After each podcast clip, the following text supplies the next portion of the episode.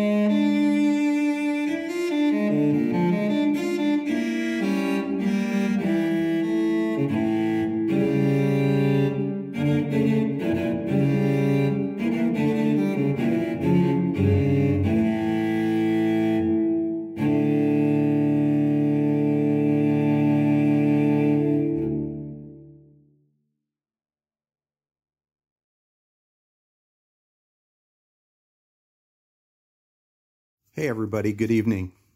It's an honor to be able to speak to you on this Good Friday evening. I hope you are all well. Our passage for tonight is a continuation of the great teaching we've had from the book of Colossians. I am reading Colossians 2, verses 6 to 15, and I'm using the New Living Translation. That is Colossians 2, verses 6 to 15. And now, just as you accepted Christ Jesus as your Lord, you must continue to follow him. Let your roots grow down into him, and let your lives be built on him. Then your faith will grow strong in the, the truth you were taught, and you will overflow with thankfulness. Don't let anyone capture you with empty philosophies and high sounding nonsense that comes from human thinking and from the spiritual powers of this world, rather than from Christ. For in Christ lives all the fullness of God in a human body. So you also are complete through your union with Christ, who is the head over every ruler and authority. When you came to Christ, you were circumcised, but not by a physical procedure. Christ performed a spiritual circumcision the cutting away of your sinful nature.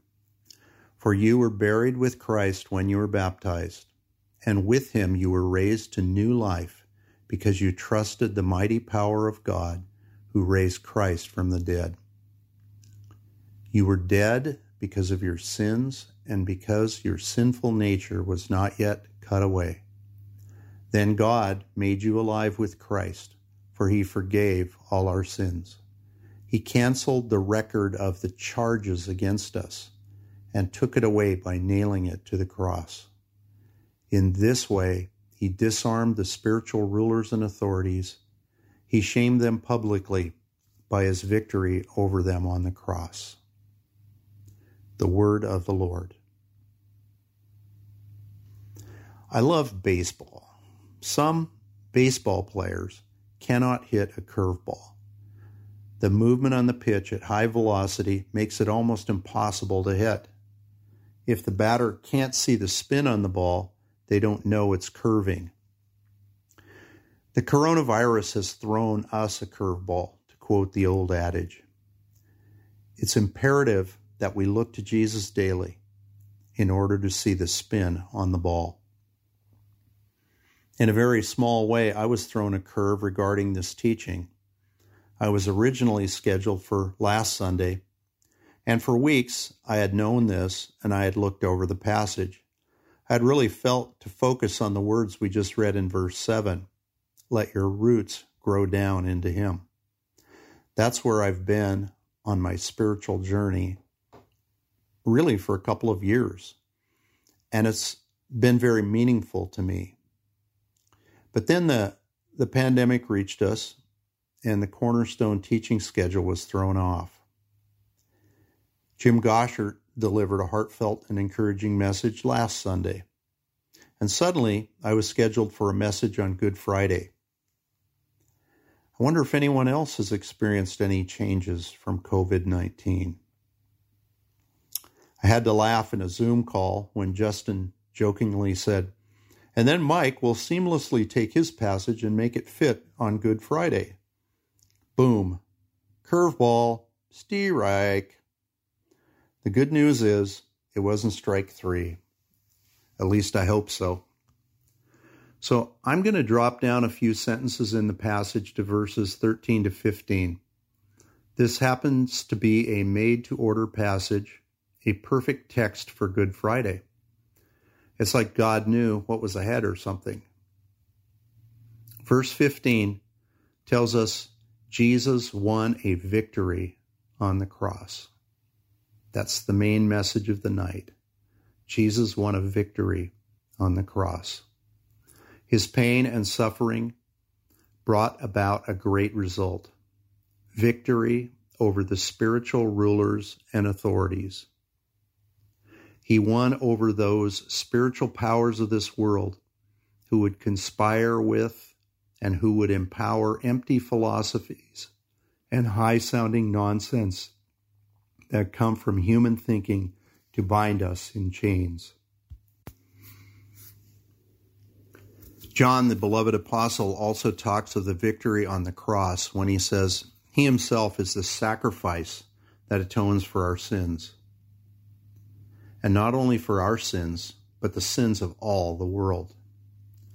The sins of all the world. How many sins is that? Consider the number of sins of 7 billion people add on those billions of people who have lived before us but are no longer here. If each one sins one time, that's far more than 7 billion sins. But we all know that we sin many more times than once. God spoke through Amos saying, I know the vast number of your sins. I wouldn't want to know even the number of my sins alone. But Jesus' victory on the cross atoned for all of our sins. We have been forgiven. The power of what Jesus did provides forgiveness for an incomprehensible number of sins. Or should I say, at least the potential for forgiveness of all those sins.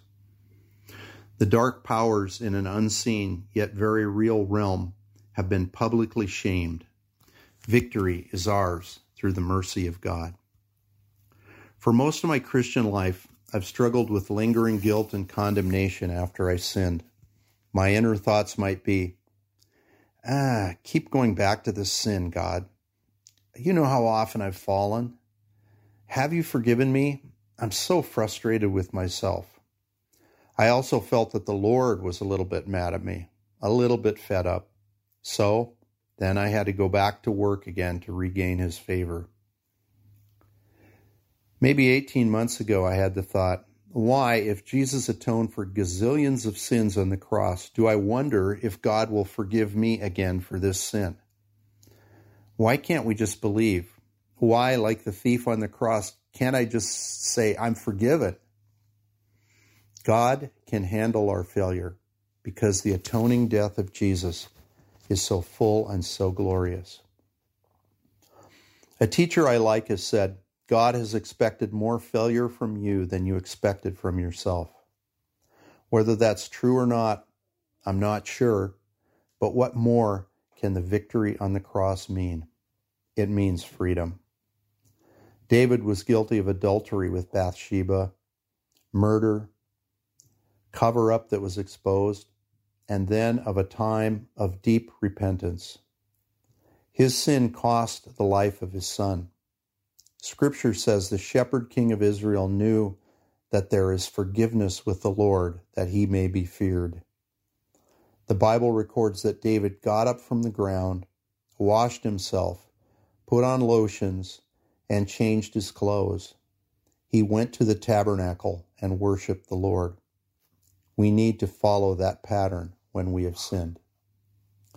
In verse 13 of our Colossians passage, Paul writes, For God made you alive with Christ, for he forgave all our sins.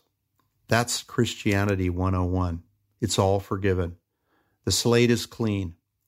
It's a new day. Jesus called it being born again, like Mary Magdalene, like Zacchaeus, like the Gadarene demoniac, like Saul on the road to Damascus. One of my favorite authors is the late Brennan Manning, a former Catholic priest, a mystic, a spiritual zealot who descended into alcoholism, sexual immorality, addiction, and wound up living on the streets. But the Jesus who forgave all his sins found him, revealed his love for him, and raised him up. Brennan ended his life with a wide ranging teaching ministry and wrote books that have helped thousands upon thousands. He always had one subject the love of Jesus for us, the forgiving, constant, undefinable love of Jesus for us. His tagline was God loves us as we are, not as we should be, because we'll never be as we should be. I identify with Brennan because I too am a man who has needed a lot of forgiveness and grace. Because of the victory of the cross, that forgiving love has been available. I love the picture Ezekiel paints in chapter 47 of the stream flowing out from the temple of God. There will be swarms of living things wherever this river flows. Fish will abound in the Dead Sea, for its waters will become fresh. Life will flourish wherever this river flows. This is the river of forgiveness and mercy that Jesus won on Good Friday on that cross. I believe that when Jesus forgives us in a personal, repentant encounter, that he breaks the chains of sin. In our passage, verse 14, Paul says he canceled the record of the charges against us and took it away by nailing it to the cross. And before that, he says that when we came to Christ, he cut away our sinful nature. The charges have been dropped. The surgery has been successful.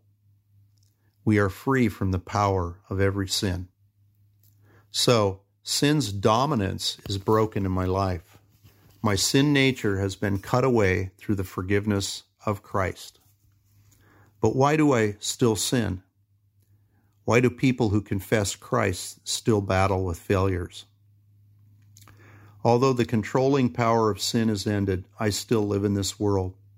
There are still spiritual rulers and authorities, and I am still living in my fallen flesh. Not to mention that the people we interact with daily are just as broken and hard to get along with as we are. So we do fall, but we do get up again. We do get up again. We swing and miss at that curveball. I'm never going to hit that silly thing, we say in exasperation. But we don't go back to the dugout. A former mentor once encouraged me when I felt like giving up. He said, Mike, Babe Ruth struck out more than anyone else, but he also hit more home runs than anyone else. There's an overall dominion of sin in our lives. That is broken at Golgotha. Only Christ could have done that through his forgiveness and wiping the slate clean. That required his death on the cross. But I still fight with my sin. I'm still a pilgrim on my way to the celestial city, as John Bunyan depicted the character Christian in his classic book, Pilgrim's Progress. I may fail, but I get up, I wash, put on lotion, change my clothes, and go to the temple to worship. And lo and behold, just as Christian did, we are making progress.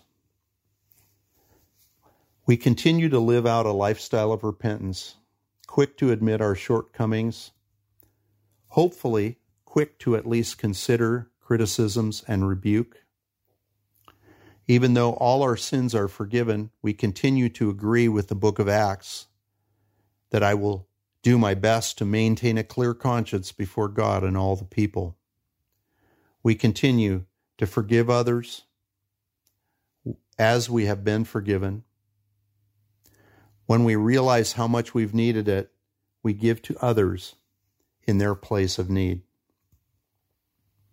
I remember a big Samoan guy who also worked in YWAM seeking me out one evening when I lived in American Samoa. We sat in the dark place just just yards away from the South Pacific Ocean and talked. Corey finally got down to the root reason of why he wanted to talk. I feel like you don't trust me, he said. My knee jerk reaction was to defend myself. Sadly, that is often the case. I thought I trusted him. Well, wait a minute, let me think about this. As I'm sitting there with this new information circling around in my head, I see tears coming down Corey's cheeks. All reasoning about the matter ceased within me, and I said, Corey, I am so sorry. I did not know I was doing that. Will you forgive me? And he did forgive me. Isn't that awesome? That talk stuck with me. It has until this day, even though it was long, long ago. After that, I sought with renewed vigor to express trust in the people I worked with, the victory of the cross. This is Good Friday. It is a Good Friday for us. As we hunker down, pray, love our families and friends, and in many respects get back to the basics of life, we stand in the victory of Christ that happened on a wooden cross 2,000 years ago. We stand forgiven. We have an endless river of mercy in the person of Jesus. Let us walk in repentance and mercy toward others, and thereby really see the spin of the baseball and experience with grace the curveballs that come our way. What a privilege to be part of Cornerstone and of your lives. Your love has helped Laura and I and our family in so many deep ways. Thank you. Let's pray together. Jesus, thank you for the cross. Thank you for the cross, my friend. We believe we are forgiven and that our sin nature has been cut away. We commit ourselves to seek forgiveness from you and from others when we fall short. Give us a tender heart to realize our shortcomings. We desire to forgive those who offend or hurt us. Thank you for the glorious victory that we live in. Help us in these dark but yet somehow hopeful days of isolation. You are the God of the whole earth, and you are in control of human events. Lead us to be people of the cross in our homes and with each other. We pray for a timely and sure ending of this COVID 19 crisis. Lord, have mercy. Christ, have mercy. Lord, have mercy. Amen.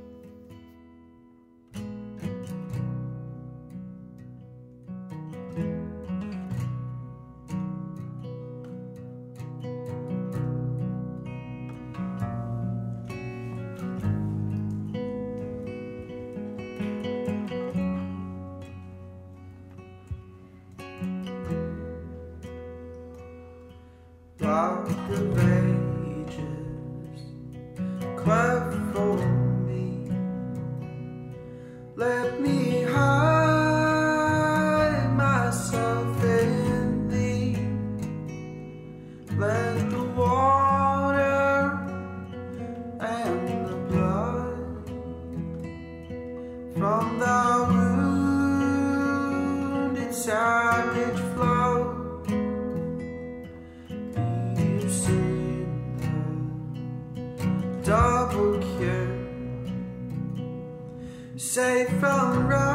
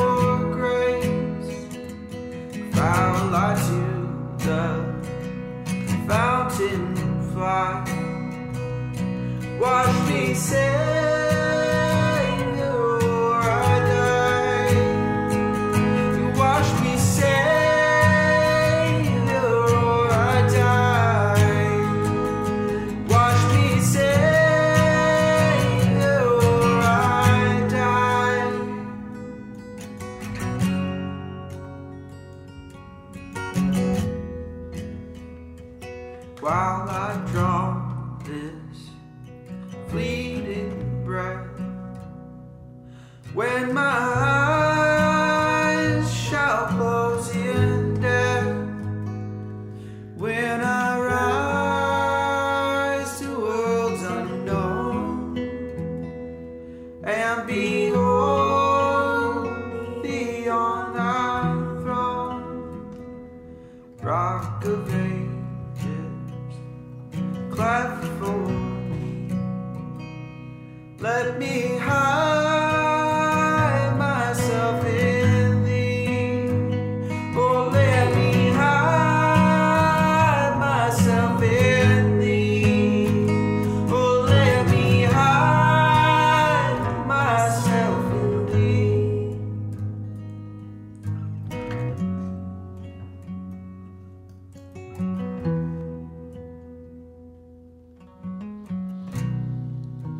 first letter to the Corinthian church. For the message of the cross is foolishness to those who are perishing, but to us who are being saved, it is the power of God. For it is written, I will destroy the wisdom of the wise, the intelligence of the intelligent I will frustrate. Where is the wise person? Where is the teacher of the law? Where is the philosopher of this age? Has not God made foolish the wisdom of the world? For since in the wisdom of God the world through its wisdom did not know him, God was pleased through the foolishness of what was preached to save those who believe. Jews demand signs, and Greeks look for wisdom. But we preach Christ crucified, a stumbling block to Jews and foolishness to Gentiles. But to those whom God has called, both Jews and Greeks, Christ, the power of God and the wisdom of God. For the foolishness of God is wiser than human wisdom, and the weakness of God is stronger than human strength. Brothers and sisters, think of what you were when you were called. Not many of you were wise by human standards. Not many were influential. Not many were of noble birth. But God chose the foolish things of the world to shame the wise. God chose the weak things of the world to shame the strong. God chose the lowly things of this world and the despised things and the things that are not to nullify the things that are, so that no one may boast before him. It is because of him that you are in Christ Jesus, who has become for us wisdom from God. That is our righteousness, holiness, and redemption. Therefore, as it is written, let the one who boasts boast in the Lord.